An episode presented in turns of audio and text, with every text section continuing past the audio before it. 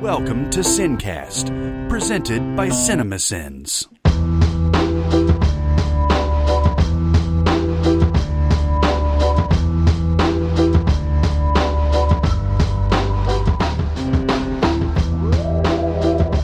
Hey everybody, welcome to the Sincast. This is Chris Atkinson from CinemaSins, joined as always by the voice of CinemaSins, Jeremy Scott, Hi there.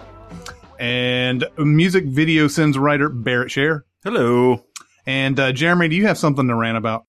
I'm as mad as hell. You're out of order. You've never seen me very upset.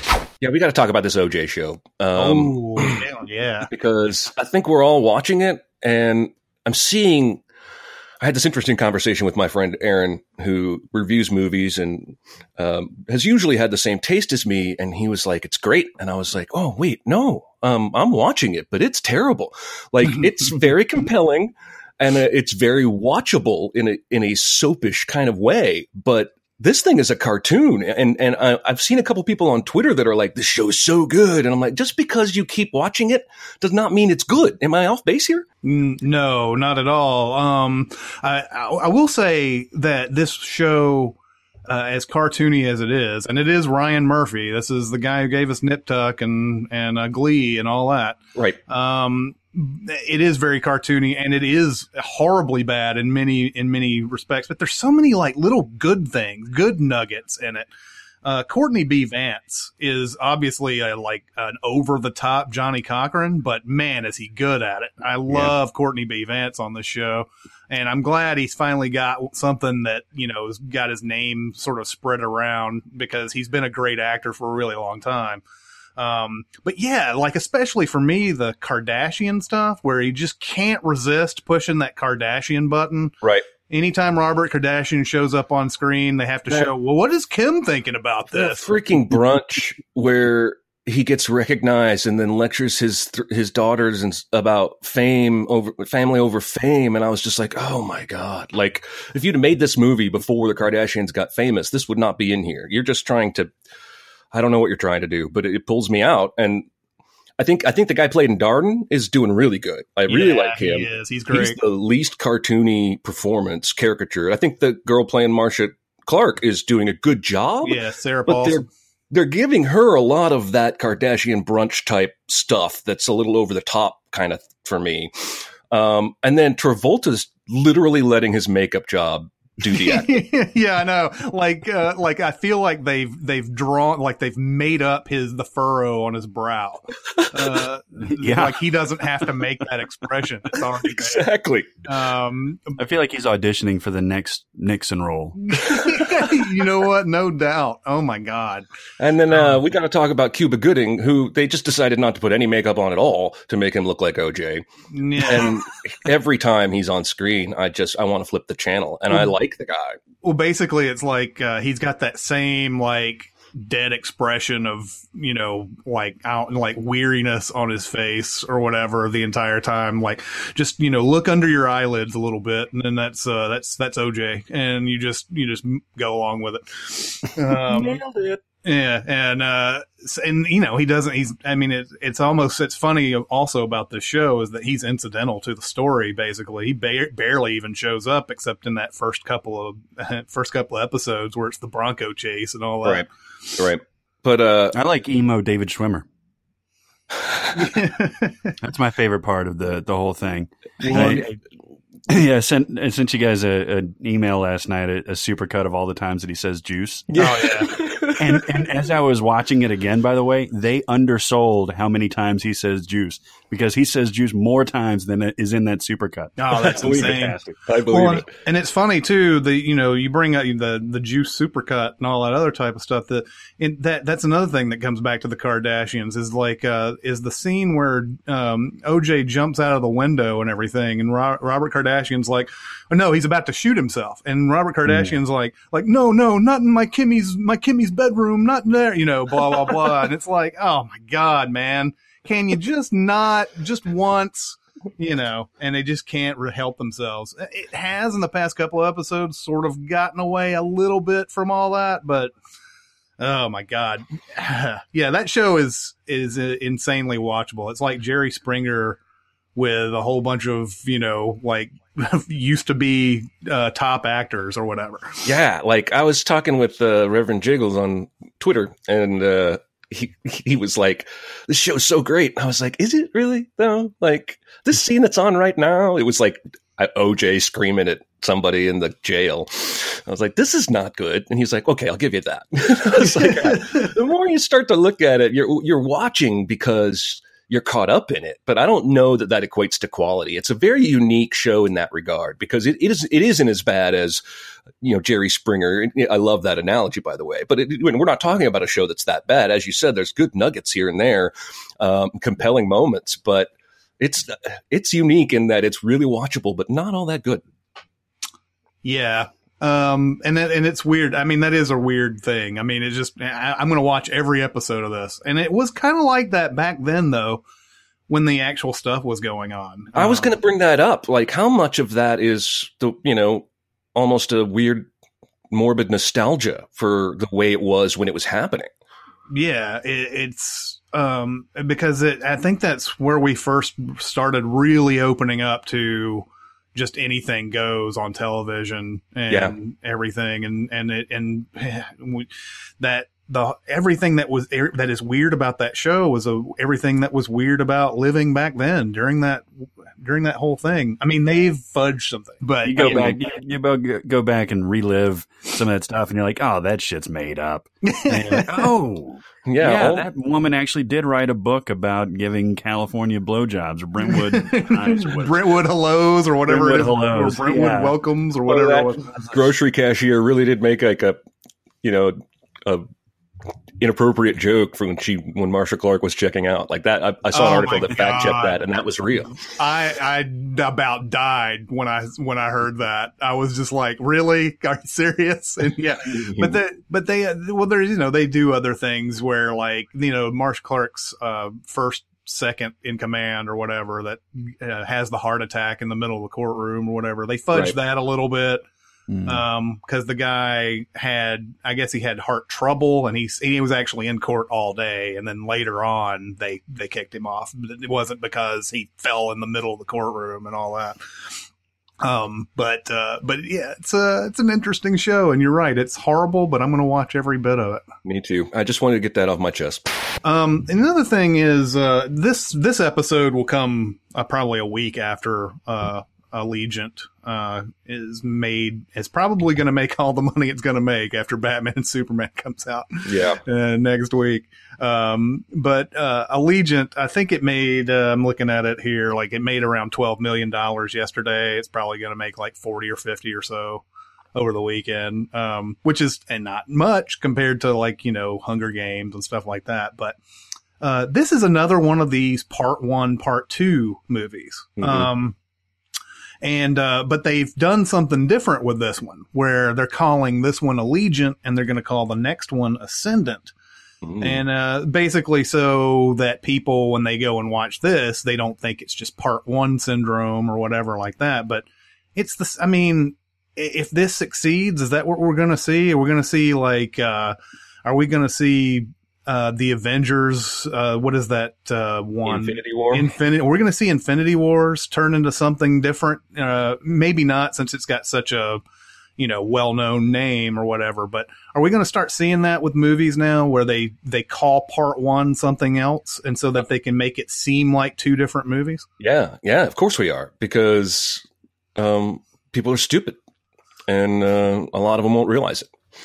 Um, a lot of people, a lot of people who are fans of the first two Divergent Insurgent movies, like didn't read the books. A lot of them did for sure, but many of them won't even know that what's going on. And Hollywood's going to catch on to that. Mockingjay, if it were coming out this year or next and next year, would be Mockingjay and I don't know, Mocking something else. It would it would have two different titles. You're right. The part one, part two thing is going to go away. Yeah, they I, I think they've just gotten to the point where they they realize people have wised up to this, even though they really wised up to it. I think as far back as Kill Bill when it started doing it, but yeah. Um, but you know they they're doing this now, and I don't like it just because it's dressing up the same problem. Uh, where you know you have a movie that does not stand alone. Uh, it has to have the parts around it. Um, I mean that doesn't it doesn't hurt on everything on every series. Like I, I like the Two Towers a lot, and even even though a lot of people you know say, well, Two Towers isn't anything without the first and third movie. Uh, but it's I like my Two favorite Towers. one to watch. Oh, yeah. yeah. it's my favorite one too. Um, but uh, but I don't like this purposeful let's drag it out type of thing. That I mean, well, and you know what? That's what The Hobbit did. The yeah, Hobbit yeah. split it into three parts, but called it all different things. Mm. Yeah, and they were all true. terrible, and I hate them.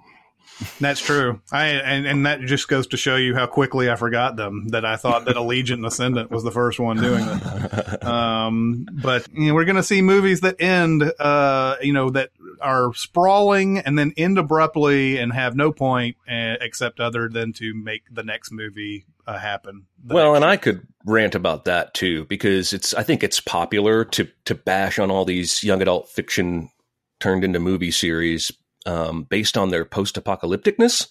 Um, and granted, a lot of them are post apocalyptic, but the one that the, the, the fact that I have trouble with with Hunger Games even and Maze Runner for sure, and Divergent, Insurgent is it's like exactly what you just said. It's two hours of something, and then at the end, that was all a lie. Now here's the truth, and then the whole series just keeps doing that. And I'm like, why would I get invested in any of this? It's all bogus. It's, it sort of remind. I don't know if you ever saw that South Park episode where their Okama game sphere gets stolen.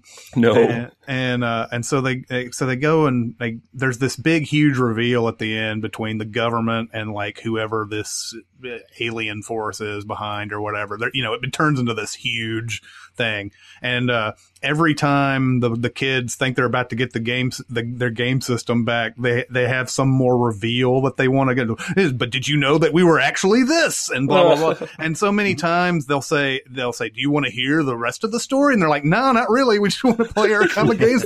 and like they're sitting there playing the game while like all this stuff goes on in the background. Like there's just like millions of reveals happening in the background and everything. And it's kind of like that, you know. It's kind of like these movies are doing now, where it's like, did you know that it was? This isn't actually the thing that you're seeing, but yeah. it's this.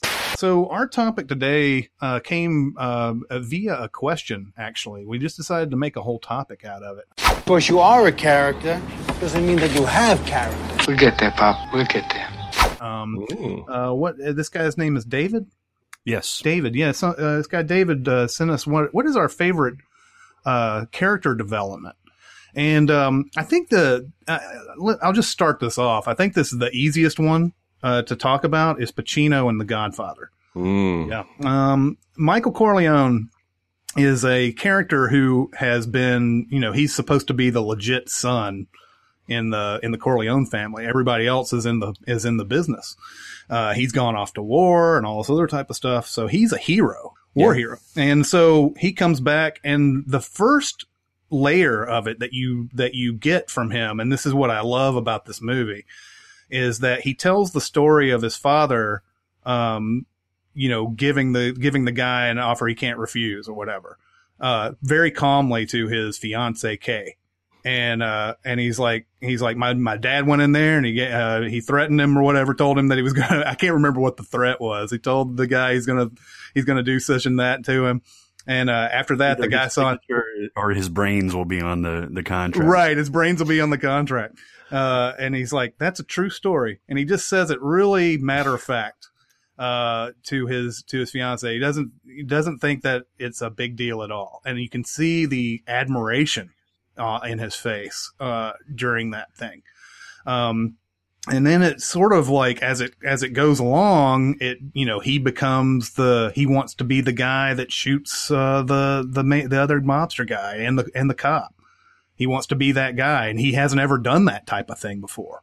Um, and uh, after he af- after he does that, he sort of you know they they you know they send him off to to Sicily and all this other type of stuff to go on go into hiding and everything. And um uh but by the you know by the end of it he, he you know he comes back and he's he's sort of he's become that he's become that person. He's become the person that his dad didn't want him to be which is him. He didn't want him to become him. Yeah. And uh and he has become that person and of course the ending of it is great. He tells he tells, you know, he tells Kay right to his face, is like, I didn't kill, I didn't kill, uh, you know, the, you know, his sister's husband or whatever. I didn't do that. And then at the end, you know, they they're like they calling him Godfather as the door closes and everything, and she's like, "Oh, he kind of lied to me, didn't he?" that's, not, that's, not, even going into Godfather two. Then, right? Yeah. He is worlds different. There, you, you pick probably the the shining example of a character arc that goes from one completely different location to another. Yeah, I mean, it's unrecognizable, and he and he plays it in his face and in his characterizations, and it's it's so different. It's unbelievable. I it, I love that whole uh, dramatic arc. It's it's my favorite. Yeah, yeah, it's great. It's yeah, I think you're right. That's a that's a, the perfect one to make the first one we talk about because it it's pretty perfect and it's a huge arc. Not too many characters make the kind of change he did. All right, we're done. no, no, goodbye, everybody. Um, but no, that's, I mean, I, I, skipped over, you know, quite a bit of it because if you haven't seen The Godfather, you want to see all this type of stuff for yourself. But, um, but that character transformation is amazing. And, uh, so that just leads us into this topic. And, uh, Barrett, do you have any?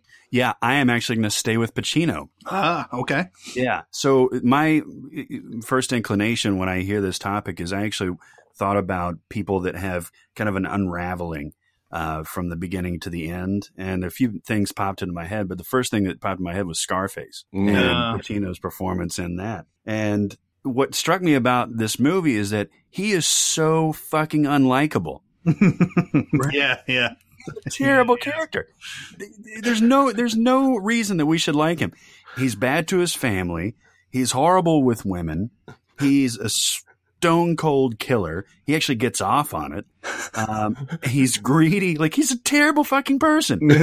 but you're but you're rooting for him this entire time for whatever reason. And you know he goes from just this power hungry street level uh, guy to just making moves that in a vacuum make no sense. But for whatever reason, they work out for him until he gets to this absolutely obtuse, ridiculous situation to end it and uh, it it's fun to watch, obviously, but it's it's amazing that people root so much. I didn't even mention the incest, by the way. But, uh, you know, uh, people people love this guy and they love this character, but it's so much fun to see him unravel and come apart of the scenes. Yeah, he's great in that. I've only seen it once, so I can't really speak too intelligently on it. But I remember feeling that way that he it was kind of a descent into madness almost. Yeah, um, and I, it just goes and proves that theory that if you have the camera following somebody around and they're the main character, then you root for them no matter how bad they, how, what whatever bad stuff that they do. A lot of times, what I love doing when we're doing these Sins videos is like, uh, you know, they they show a good character and he does all this bad stuff, and I was like, if you turned this around where he's like a secondary character that's ancillary to the main character we would hate that guy. He'd be the antagonist of the movie. Um, and, uh, and, and so uh, it's the same thing with Scarface. And it is kind of funny though, even though that, you know, he is the protagonist, you're like, yeah, I hope he gets what he deserves by the end of it. everything. Um, well, and if we're going to talk about this topic, I, I, all of mine on my list are movies, but I think we should at least give honorable mention to Breaking Bad, at least from series beginning to end in terms of a really great wildly yeah. huge character arc, and it's all earned, in my opinion. I wrote um, down in my notes cheating Bryan Cranston and Breaking Bad. okay, good.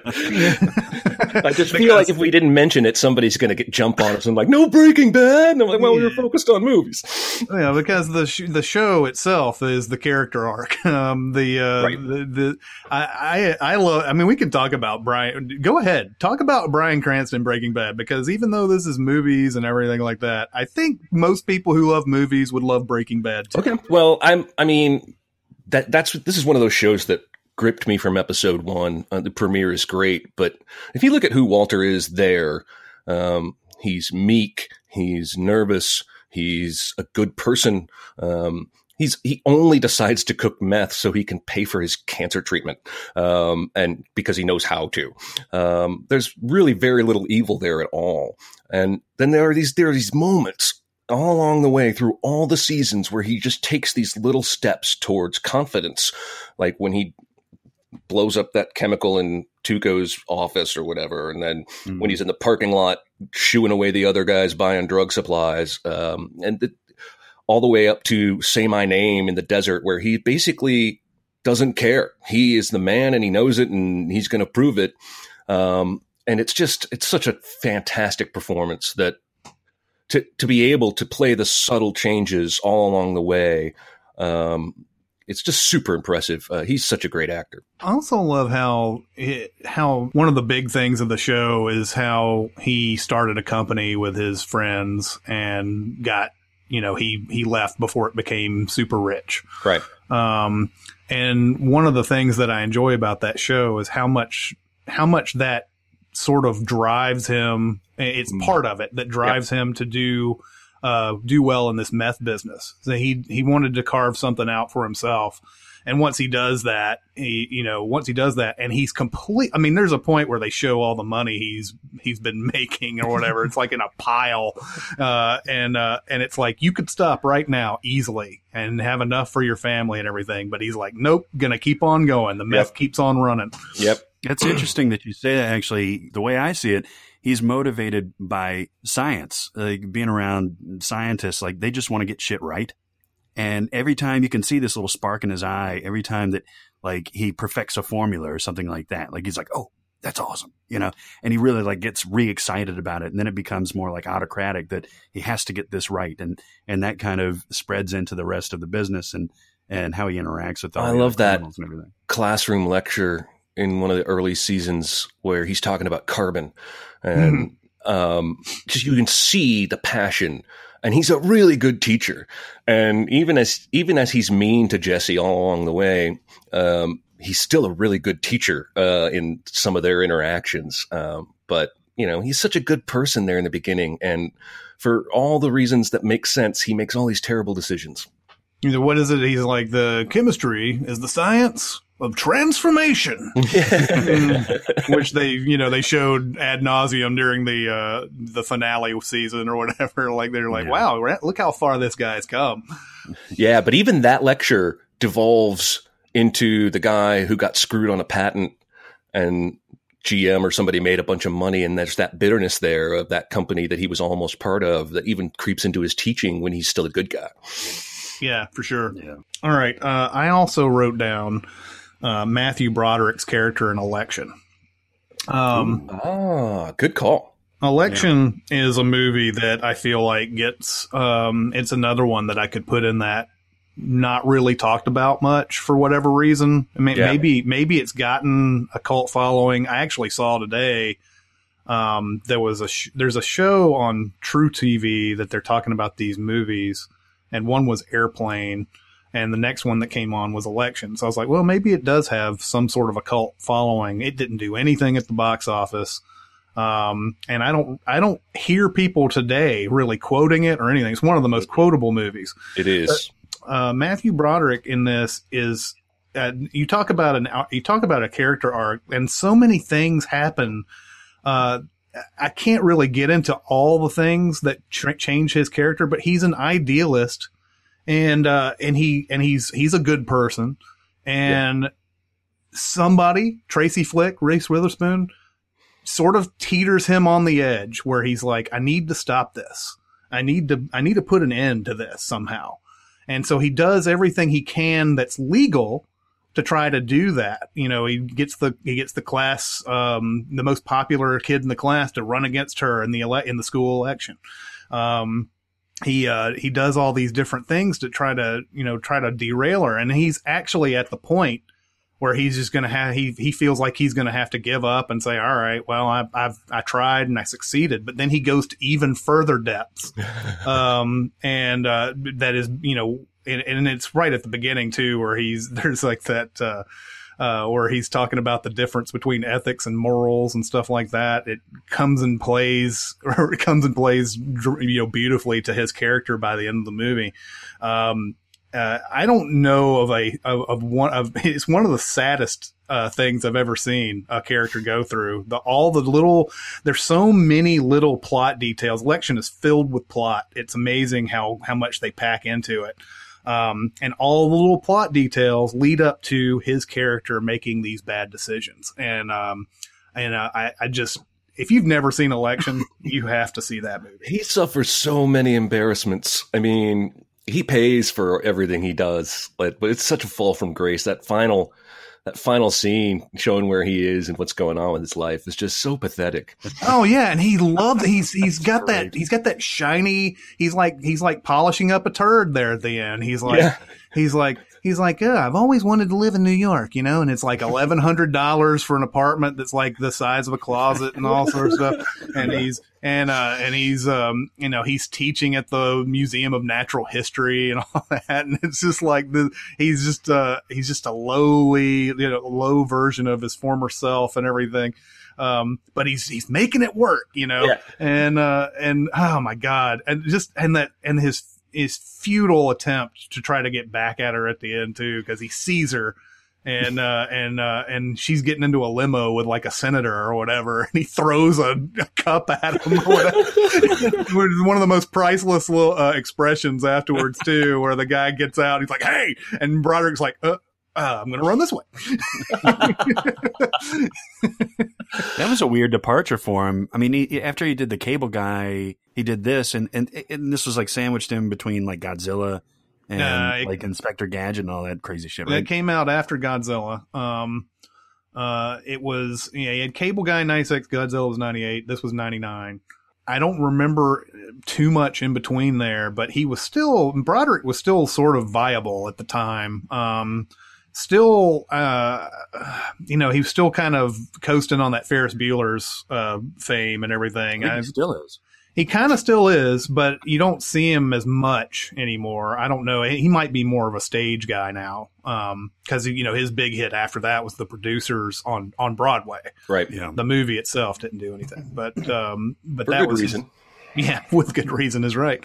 Um, but uh, Broderick is so good in that, and I feel like you know, I feel like you know probably when you've spent a you know a long time doing a Godzilla movie, you're probably like, thank God this hit my lap, you know. Um, Even if I have to wear a prosthetic bee sting on my eyeball, I don't have to react to tennis balls in the air. Yeah, exactly. But yeah, guys, seriously, if you haven't seen Election, watch that movie. It is one of the funniest things you'll ever see. It's probably in my top five comedies. Um, yeah, the movie part of the movie's charm um, is how shockingly vulgar it is at times. Oh, oh my God! It's funny. I, I I watched this movie with my my brother and his wife, and and I, I I decided I was like, I'm not going to warn them about this.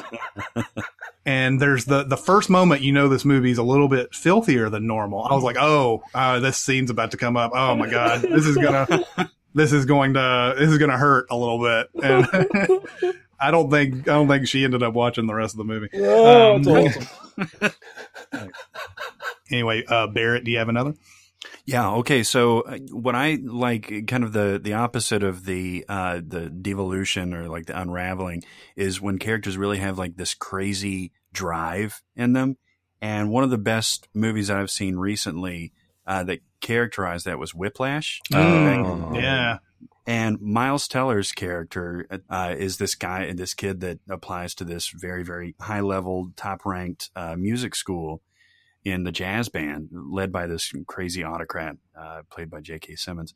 And this kid, I mean, just the, the, the hellish torture that he goes through, both, you know, uh, from Fletcher, the band leader, and then just kind of by him, from himself. Yeah. Is really impressive to me. And even though it's, you know, kind of, um, against his, his whole family's wishes and everything. They're all successful people, except for, you know, his dad's supportive and everything. But that to me is just a terrific performance because when he comes out the other side and he's just doing this FU drum solo at the end, they hate each other so much by the time Andrew and, and Fletcher, but they're just linked so much because what he's doing is so badass that they can't break that connection. It's it's an incredible last scene. I actually feel oh, you're totally right. By the way, this is a great arc. He's fantastic in this movie. This movie is amazing. Like there's two or three moments in the climax where you're smacked with a huge bit of emotion, but yeah. I kind of felt like they came to like each other by the end of his solo. Like there was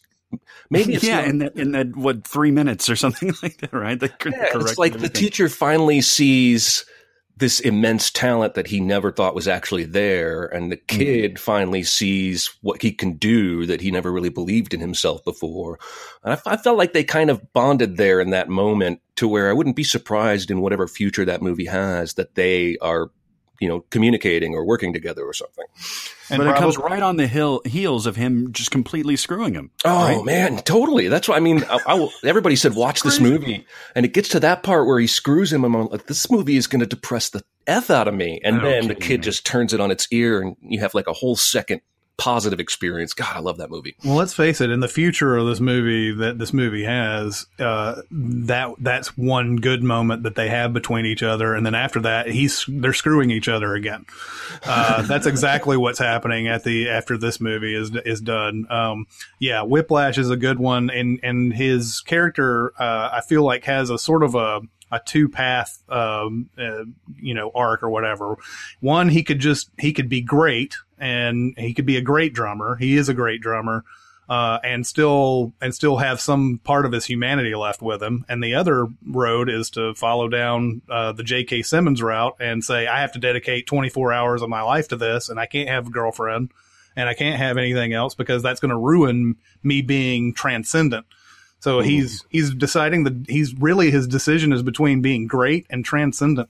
Hmm. And um and uh it's it's I think that's a, an amazing thing because a very few people would would you know choose to uh, well, I'm already a great drummer. Who, who, I don't need, I don't need J.K. Simmons to tell me that I'm a right. great drummer. Right. You know, but he realizes that. And there's that great line in there that he gives him is like, there's nothing better. There's no worse words in the English language than, than good job. um, uh, it's exactly the, it's exactly what he takes to heart and everything. I, I really enjoy that, uh, that, you know, his decision is not between, oh, well, I won't be, he's not going to be a bad drummer if he decides not to go down this path. Right. He's just going to be a great one. Yep. And, yep. Uh, and that's what I love about it. All right, Jeremy. All right, I'm going to give you two at once here because I feel like I, I, I, lost a chance with the whole Breaking Bad thing, even though I love that. Go ahead, um, man. But they're also the, I, I, wrote them together anyway because they're very similar arcs. And the first one I'll talk about is Leo in Blood Diamond. Mm. Um, and if you've nice. seen this movie, um, he, everything that happens to everybody in this movie is all because of Leo's selfishness. Um, everything. Everyone is where they are, and the things that happen to them happen to them because Leo wants that fucking diamond. and by the end of the film, when he realizes somebody has to die, um, and he spent all this time with these people, he sort of realizes, I think, that it's all his fault and goes the complete selfless route. So he goes from selfishness to selflessness, um, lets the others go on ahead without him, and you know basically stays behind for certain death. The movie itself is pretty heavy handed with the blood diamond messaging, and I don't have a problem with that. Um, but his character and the arc that he takes, I, I love watching that movie because he just goes from pure evil to pure good. Yeah. Yeah, and this is also the the that year he could have been nominated for The Departed as well, uh, but he they gave him the nomination for Blood Diamond instead. Um, but yeah, he's really good, and I remember the trailer for it. I was just like, oh my god, this this accent that he's putting on, I'm gonna hate. And then I watched the movie, and I was like, oh, can kind of get along with this. This is yeah, this is like, pretty good. Yeah, he sneaks Charlize Theron might have something negative to say about it, but you know, I don't. it sounded pretty authentic to me. The other one that we can talk about them both uh, is Clooney in Three Kings.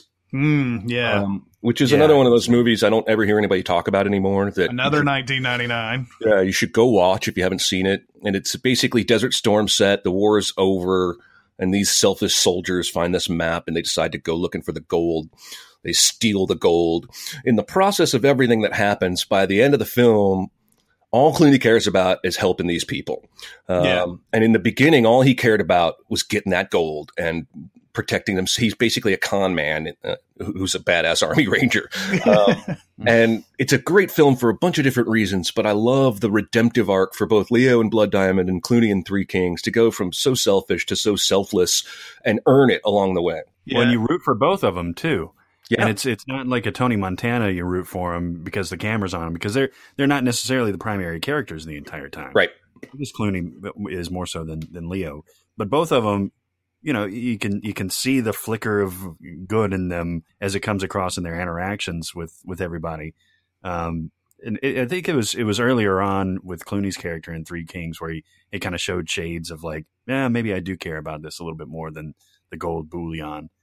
Three Kings is uh, is a mo- uh, that movie is so good. That's a David O. Russell, early yep. David David O. Russell that uh, you know before his renaissance, but it also started his uh, reputation as the you know the bad guy as a director.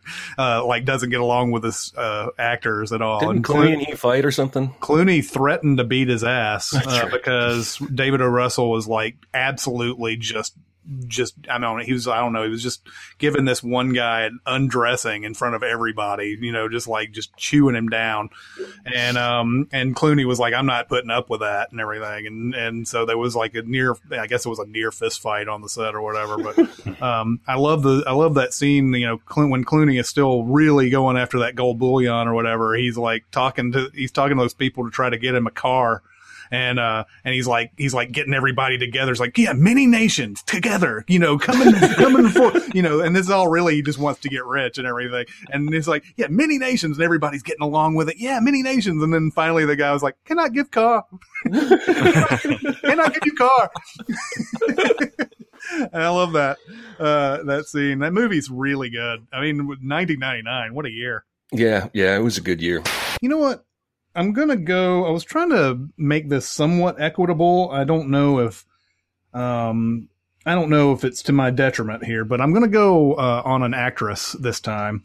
Uh, Emma Thompson and Sense and Sensibility. Um, oh. uh, I talked a little bit about this movie when Alan Rickman died uh, a month or so ago. Um, but I believe this character is is you know is obviously the heart of the movie. Um, and I feel so bad for her character the entire time because she because uh, you're in you're in this era of you know it's in the title sense and sensibility. Uh, she can't um, she can't emote anything uh, about what her true feelings are. Um, uh, she's in love with the Hugh Grant character and everything, but she can't say anything because he's betrothed to another, or he's he's she's not wealthy enough to to marry um, into his family. And um, there's he she they're they're basically the whole time that she has to talk with him she has to hold back those feelings and can't say a word about it because it's just it's it's not it's pointless um, but i think where it pays off and i love i also love that there's a scene in there where her sister kate winslet says like you know you never express anything you know whatever and she's like Believe me, Marianne, had I not been bound to silence, I could have produced proof enough of a broken heart, even for you. Um, that type of thing. I love that scene where she says that, but, um, but especially at the end when she finds out that Hugh Grant is available and and loves her and wants to marry her and everything, there's that break of just tension and relief, and she she cries and laughs at the same time. Um, at the very end of it, she's had to keep her emotions in this entire movie and finally gets a chance at the end. The movie isn't all about her and everything. I mean, the way I'm talking about it, it makes it sound like it's all about her, but the whole movie where she's just, you know, she has to sit there and hold it in the entire time. It just, you just break, your heart breaks for her the entire yeah. time. Yeah. Because she can't, uh, she can't say anything that's going to be, uh, that's going to help and is useful. And she's tied to her station in life. And, yeah everything. I've only seen it twice. Um, I saw it in the theater, and then I watched it again with my family, um, and uh, I loved it. Uh, it's just it's been so long um, that I, I, just remember thinking all the performances were fantastic, um, and they and they are, as I remember, right. Alan Rickman. Yeah, and there's yeah, everybody is really good in it. Um, this was this was sort of Kate Winslet sort of coming out too. I mean, mm-hmm. they sort of knew we are we already kind of knew about her from Heavenly Creatures and all that, but that was this was a big. I think she got nominated for an Oscar for this. Um, Emma Thompson, I believe, won the Oscar for the adapted screenplay. Um, oh, she wrote it. Yeah, she wrote the adapted screenplay. I knew she was smart, but I didn't know she wrote that movie. Um, yeah, and so you know, it obviously has a lot to t- uh, to to do with Jane Austen's original um, material and everything, but she adapted it, and Ang Lee did a really good job. Did getting... Kenneth Branagh have anything to do with it? No, he totally ghost wrote that shit. I mean, Come on. I'm pretty sure by the by the uh, by Sense and Sensibility, Kenneth Branagh was already with uh, Helena Bonham Carter or something like that. You're right. I think they were split up by then. Yeah, so uh, I think that's I think that was right around that year. Uh, it's funny that was the exact year that Hugh Grant was caught with the hooker. Um, that, that very year. Um, uh, he the it was 1995, and then you see him in this like period piece where he's prim and proper and all that, and it's like, oh, it kind of ruins the effect a little bit. yeah, we'll do one more round, I guess, and then move to to questions. Sure. Yeah, let's I you, love you do one and I'll do one, and then we'll do questions. Unless Fabulous. Chris has another one. All right. This is something that we could come back to too, because I think we for sure go on all day about this. So my last one is, and it, it strikes me because he he starts off one way and then he just cements himself in the way, and that's uh, Daniel Day Lewis and There Will Be Blood. Oh uh, yeah, really good one there. Because he starts, uh, it's not uh, unlike what we're talking about here, and like Michael Corleone and, and things like that. Like he starts at a place that's not too far away from where he ends up, but along the way, he just does whatever it takes to cement his status in this in this oil game and in the business game and everything, and ends up you know being horribly tragic at the end. Uh, so he really, really just doubles down over and over and over on kind of his pathology and just the way that it's it's played almost non-verbally uh, by Daniel Day Lewis. It's it's just incredible. That's why I mean it was an open and, and shut case for the Oscar that year. Um, so I, I, love that performance. There Will Be Blood is probably um, one of my favorite movies of the last ten years. It'd be in the top five yeah, for too. sure. Yeah. Um, uh, one thing that I read about this, and I didn't consider this before, but they were talking about his character, um, Daniel Plainview, um, is that the scene, an early scene in the beginning where he breaks his leg and uh, he finds the gold or whatever, and then he drags himself out of that, you know, that mm-hmm. hole or whatever. And the next scene, they show it, you know, the guy, they're measuring the gold and they're trying to come up with a, a weight for it, you know, a price for it and all that other type of stuff. Um, you, you realize that he broke his leg and he had to drag himself all the way to town probably to get that gold uh, mm-hmm. weighted and priced um, is is a testament to his character and what his drive is throughout the whole thing. Um, I thought you were going to say that Daniel Day Lewis was so method that he actually broke his own leg. You know what?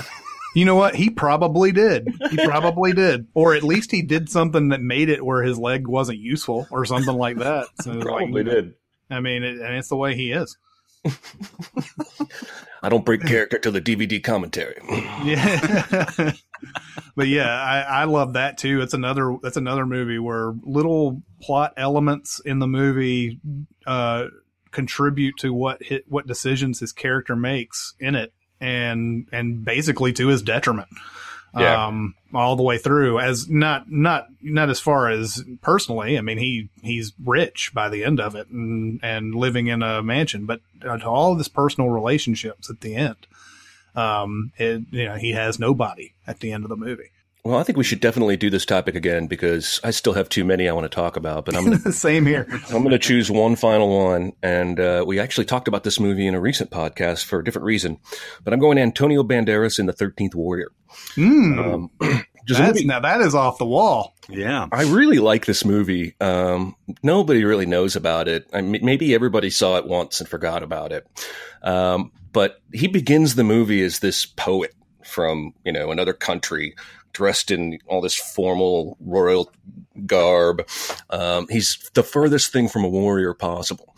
And through the trials and tribulations of this band of Nordic, whatever they are, Vikings, looking for this creature that turns out to be weird humans. I just ruined the movie. Um, anyway, um, by the end of the movie, when they're get, about to get attacked at the gate and they're all doing the oath, um, and he lifts his sword and he's standing right there in the front with all of them, and he couldn't even lift the sword in the beginning, and he's saying the oath with them, and he's fully one of them now. Uh, and it's just a it's a fantastic arc because um, he just goes from almost a fop to like a badass. Um, and I really like that movie. I realize it's not like super great, but anyway. I have. I'm trying to remember. I, I've know I saw parts of this movie. Um, it also came out in 1999. um, Accidental theme.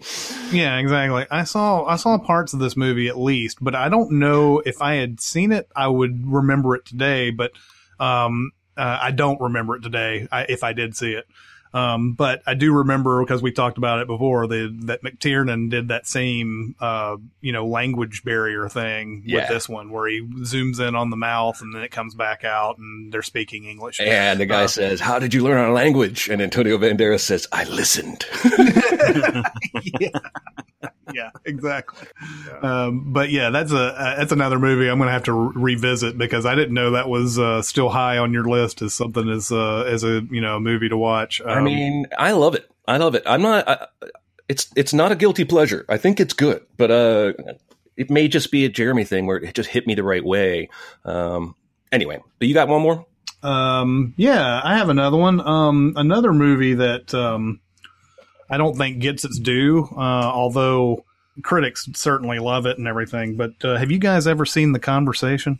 Oh yeah, Ooh, with yeah. Um, uh, Gene Hackman. Yeah, Gene Hackman.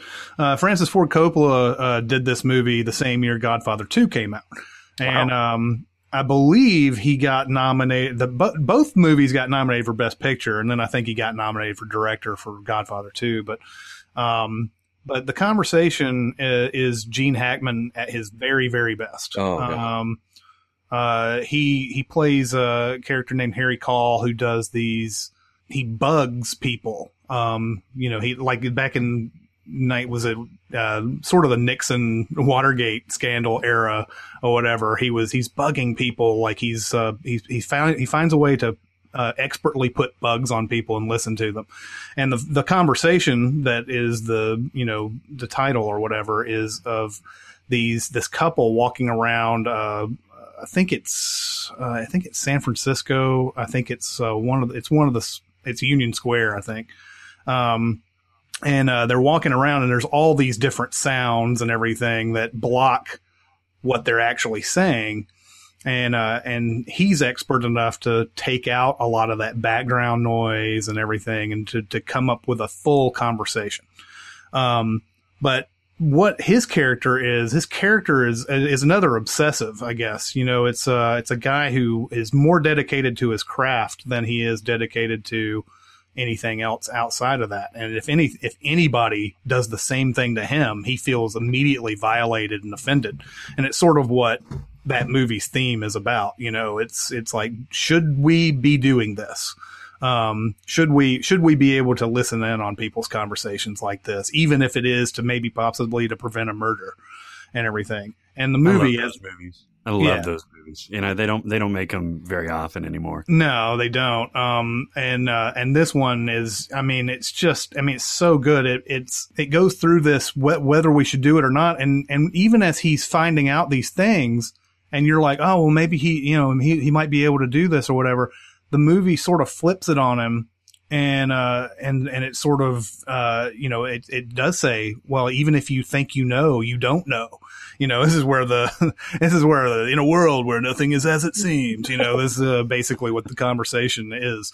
Well, um, can't you also look at the conversation as, in a way, like a prequel to the character he plays in is it Enemy of the State? Yeah, Enemy of the State, where he plays, I believe it's like Harry Saul or something like that. Yeah. It's like a rhyme. It's rhymes with call. It's like a total homage to the character. I've seen the conversation three times, uh, four times maybe. I love it. It's great. It's super tense. Um, and you know, I love that it's audio tense. Like there are moments where you're listening to the audio and you you really have to strain early on to try and hear what he might be trying to hear. And uh, is that a great suggestion? Good, good call. Uh, no pun intended. Harry Caul. Um, uh, but yeah, I mean, uh, guys, that's another movie. The Conversation. Uh, if you haven't seen that or heard of it or whatever, go and find it because that's Gene Hackman at his very, very best, and uh, it's it's Coppola at his best, and it's just oh man, the movie's so good. Um, Prime Hackman is better than 99% of other people's primes. no, no, doubt. No doubt for sure. Um, all right. So we, uh, we ready for some Q&A? Question. Question. I got something to say. I want the truth. I am listening. Yep. I've got a whole good list of questions here. And, uh, we're going to start with, uh, what novel or novel series would you love to be seen made into a movie or franchise that has not yet been made into one? So basically, books go. Dark Tower right? Eh, well, and they just announced that. I know. Yeah, they've been announcing for the last what, like ten years, right? Yeah, well, they, they cast it though. They cast it this time though. Oh man, Idris Elba's going to be in it. Yeah, yeah. I can't wait to see that made if, if it's made right, of course. But that that's so cinematic. That whole thing, especially the first book, The Gunslinger, is so cinematic that it just begs to be put on the screen. And it gets a little bit off the rails as it goes down to like the sixth and seventh book. I'm trying to remember. I've, i know I've read the first two books of this. I don't think I've gotten past the second. Um, but you're right. It's almost like King was writing uh, sort of a, a movie treatment with this thing. Um, what I really like about uh, some of the intros to these books is that it, I think he finally did finish it, didn't he? It's like now yeah. it's like eight or uh-huh. 9 uh, books or something like that. Um, but uh, but he said something like, uh, I don't know where this is going. I have no idea where this is going. I'm just going to write what I what, whatever uh, wherever it comes to. But yeah, good. That's a good one. Uh, it was actually the first thing that popped in my head too, even though I'd heard the announcement. Well, uh, I'll, I'll I'm going to pick something that most people probably haven't even heard of, but it's maybe my favorite book. Um, the Ables? no, no um, it's called Peace Like a River. Uh, it's by a guy named Leif Enger. Um, I think I've actually, I think you let me borrow this book. I, I think I've read this book. You might have. Uh, it's uh, about a, it's set in like the, I don't know, early 1900s. It's about a family that goes off looking for their missing child. Um, and uh, it's not, it would be, it would almost have to be an independent or art house film. There's not a ton of action. Uh, and it's going to basically be a drama. But the, the book is so beautifully written and it's just, some of the best prose ever. Um, and I've read everything this guy's written. There's only like two, three books, um, but I love. I, at one point, it was going to get made. They had it in development. Billy Bob Thornton was going to play the dad, and I got all excited. That was like eight years ago, uh, and nothing's happened since. Uh, but it's one of my very favorite books, so I would probably choose that one first. You know, uh, the one that I'm going to say has been uh, attempted before. Ah. But uh, it's also been done poorly. And, you know, I mean, I think it's a, it's one of those that people are going to say, well, it's always going to be done poorly because it's this and that. But The Hitchhiker's Guide to the Galaxy, um, is a great, is a good series. I mean, it, it starts to taper off a little bit as it gets past its third book and everything. But, um, but if you could just do that a little, that, that 2005 movie that came out, uh, Oh man, it wasn't as bad as people probably remember it as. Yeah, being. but you know, uh, it, it, just there were so many things off about the humor in it. There was no timing. Oh yeah. Yeah. No timing in it at all. Um, the and also it had been done better really, uh, even though there was a, there's like a BBC series that came out that was, you know, yeah. it's just, I mean, it's absolute, uh, Doctor Who production value garbage um, which is gonna, I'm sure, uh, ingratiate myself to Doctor Who fans. But, um, but, uh, but yeah, there's that, and there's like an audio book of it, and they get the timing down so well in those audio recordings and everything. Of course, I had that in my head while I was watching the movie, and like listening to the narrator. Uh, do his stuff and doing it quicker without any without any timing and everything. I was just like, oh, this is this is awful. And um, I think if you could get somebody that's, you know, that's well attuned to the comedy of the whole thing, they could get it, they could do one that's good. I mean, Jay Roach, he's, he's a guy, I mean, he did Austin Powers and all that, you know, it seemed like a, a perfectly good director to do that, but, um, he just, I just wasn't, whatever, for whatever reason, they couldn't get that right. Your answer leads perfectly into the next question. So, ah. because you sort of cheated in your answer, but the next question is you guys have bemoaned the remaking of older movies, but are there any movies you'd actually like to see remade? Um, so, Hitchhiker's Guide would fit perfectly in there for you, I would assume, since I just listened to what yeah. you said. Yeah. Um, but uh, um, so I'm cheating in my answer to this question. Uh, but I want to see more Matrix universe films, uh, good ones. Um, and I've said this before, I think. Um, such a rich universe. I think you could go back and tell young Morpheus stories. I think you could tell stories of other ships and previous Neos or the ones. Uh, I think you could tell stories set in the future of what we've seen. Um, and th- I just feel like it's, it's it's a world that has potential. I don't want to see a remake. I don't want to see a reboot, um, but I would like to go back to that world. No, that's a that's a great uh, answer. Actually, that would it's so expansive, right? You could go into any sort of character's uh, world and just ex- play with that, whether it's within the Matrix or within the re- real world. Right? How badass would it be if Netflix put Daredevil kind of production values and money behind a young Morpheus series. Yeah. Yeah, yeah. that would be awesome. I mean, oh man. I know that there's I know that there's a few movies that I've watched where I like, man, I like everything except this. And if they could just change this, it would be a great movie. Yeah. Or I don't I don't like this, but I like the premise and if it could it could be done better, you know, so on and so forth. I'll tell you what came to, to mind actually after I kind of processed the question. And it, this is probably another unpopular opinion, but I didn't like anything about Walk the Line. And I didn't think it was very true to Johnny Cash. Uh, I know it was the nice love story and everything with June and everything, but I think it could have been done so, so much better. I never bought Joaquin Phoenix's Johnny Cash. That's probably just me. I did buy Reese Witherspoon as June Carter Cash. She was fantastic, but like the whole narrative just didn't didn't work for me. I think somebody could do the Johnny Cash story in a much different take and much much better. Yeah, so there's my answer. All right, um, should we move on to another question? Yeah, go ahead. All right, see, I'm hitting you guys with another surprise. Uh, I do have an answer ready if you um, flail for a minute. But uh, who's your favorite voice actor or vocal talent? in terms of like. I suppose. Oh, I got it. Okay, go for it. Alec Baldwin. Ah, good call. The man has the most beautiful voice. Whether it's on, uh, he's got a podcast called "Here's the Thing" on uh, the New York uh, Public Radio, but you know he's he's the narrator in in uh, Royal Tenenbaums and you know uh, I think a, a couple of other Wes Anderson films. But once he hit fifty, or so. Like he just developed this voice that wasn't there in the Hunt for Red October days or like, you know, the, the earlier Baldwin days. Uh, but now it's just absolutely glorious. I could I could listen to it all day long. That's great. Good answer. Um, mine would be H. Jon Benjamin. Um, nice. He's uh, I, I mean he's on two different hit shows right now, Bob's Burgers and Archer. Mm. Um, and uh, he's always been a great, you know, character voice actor guy, uh, kind of like along the lines of Patrick Warburton, who I'd probably put up there too. That's a good one too.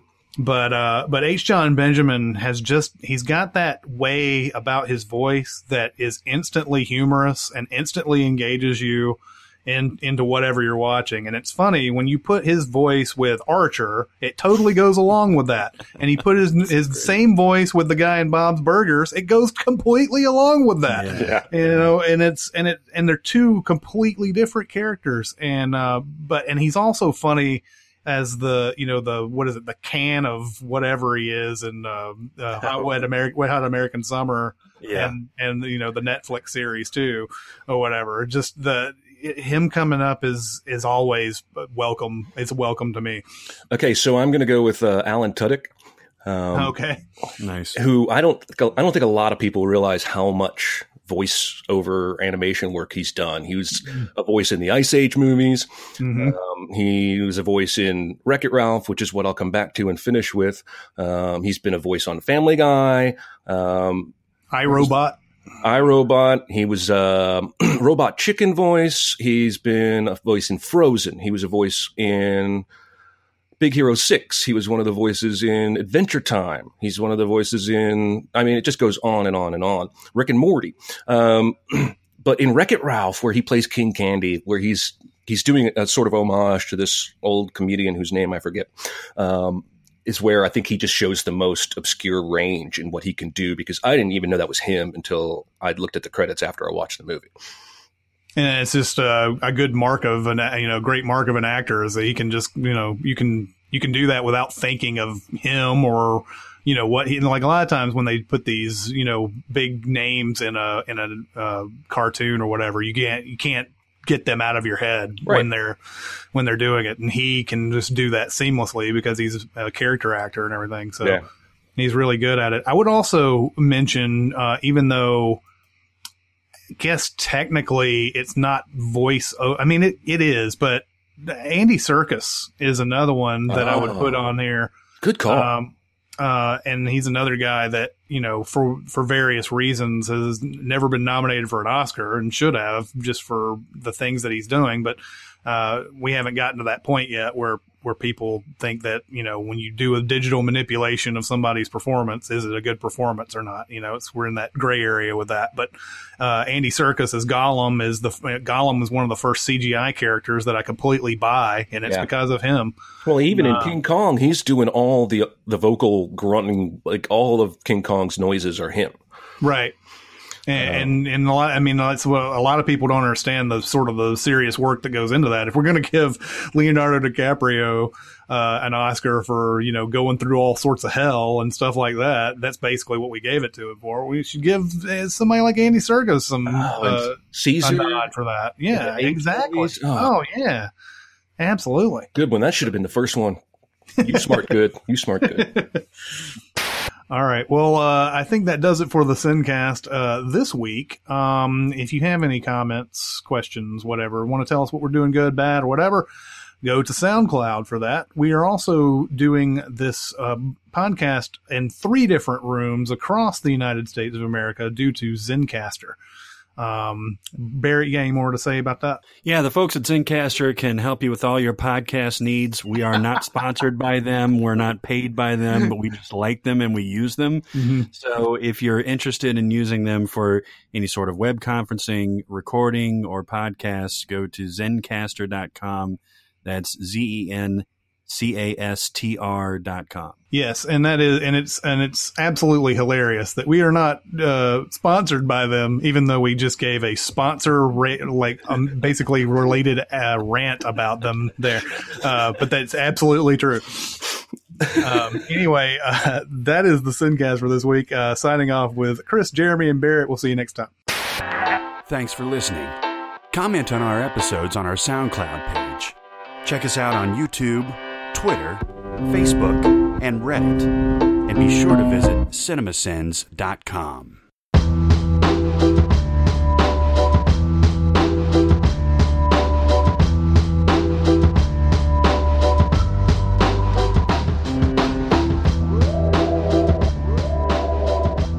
One guy says watching Jeremy use a fork is like watching someone pull off one of their fingernails slowly.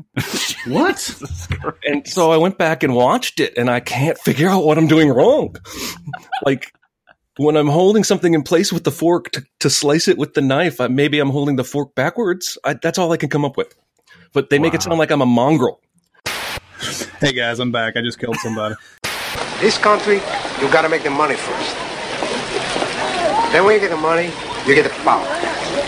Then when you get the power, then you get the woman. Now, say my name.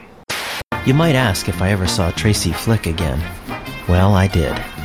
Just once. Not my fucking tempo! This no fine, huh? This no fine. Nah, this no more you get. For me. And you know boys then can use one all rotten AK them against them government troop and then new weapons them, huh?